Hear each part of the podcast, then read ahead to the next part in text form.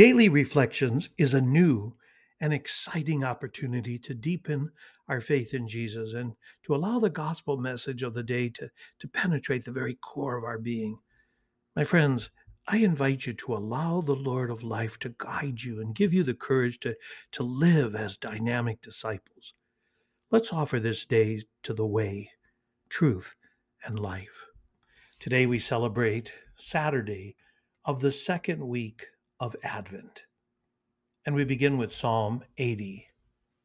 Lord, make us turn to you. Let us see your face, and we shall be saved. Together, Lord, make us turn to you. Let us see your face, and we shall be saved. O Shepherd of Israel, hearken. From your throne upon the cherubim shine forth. Rouse your power. Once again, O Lord of hosts, look down from heaven and see.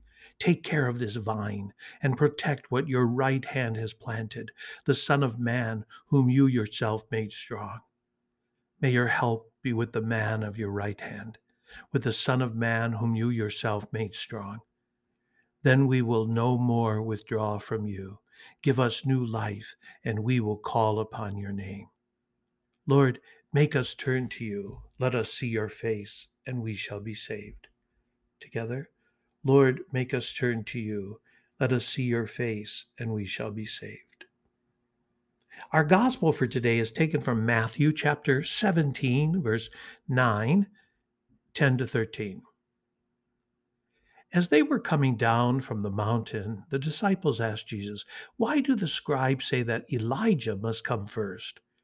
He said in reply, Elijah will indeed come and restore all things, but I tell you that Elijah has already come, and they did not recognize him, but did to him whatever they pleased. So also will the Son of Man suffer at their hands.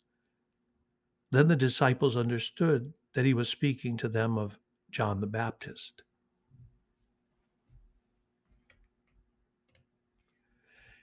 The gospel for today takes note, uh, I think, of uh, helping us understand in a real way Christmas. You know, that it, it's an event which we have been hoping and uh, waiting for and will fulfill our greatest expectations. Christmas is everything we could possibly accept, expect.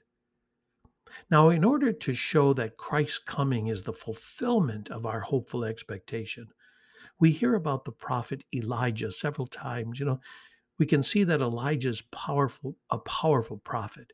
In the very book of Sirach, chapter 48, verse 10, we hear that Elijah, listen to this, put an end to wrath before the day of the Lord, to turn back the hearts of fathers toward their sons, and to reestablish the tribes of Jacob.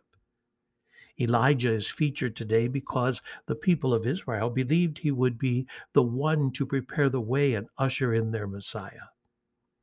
Therefore, by connecting John the Baptist and Elijah, today's gospel shows us that John is the one called to prepare the way for Jesus, who is the anticipated Savior of Israel and the world. I think Matthew wants us to realize that Jesus is not some sudden promise or unheralded king. Jesus is the one whom we have prayed and waited for, and his arrival has been prepared by all the prophets, including Elijah and John the Baptist.